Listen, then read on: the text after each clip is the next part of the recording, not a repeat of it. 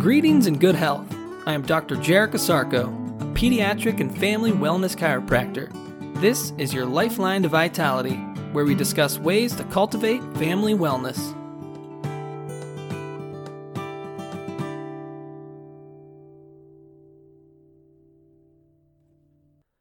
Good day and great health. Welcome back to another edition of your Lifeline Vitality. Today on the podcast, when I get adjusted, what is that noise?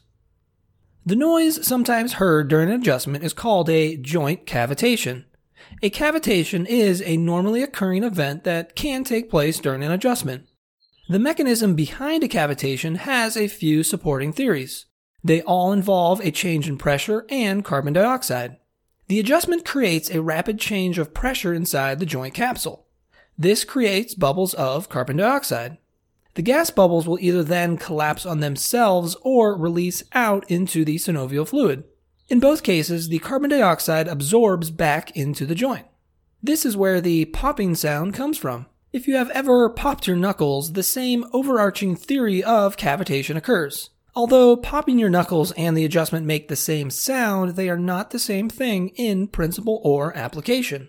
A cavitation itself is harmless, but the sound can be surprising.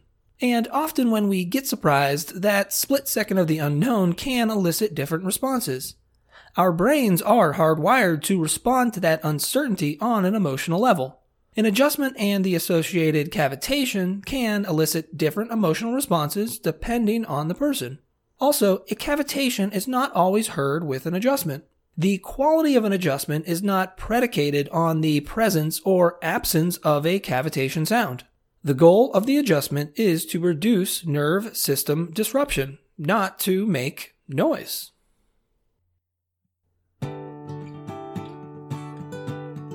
Thank you for listening.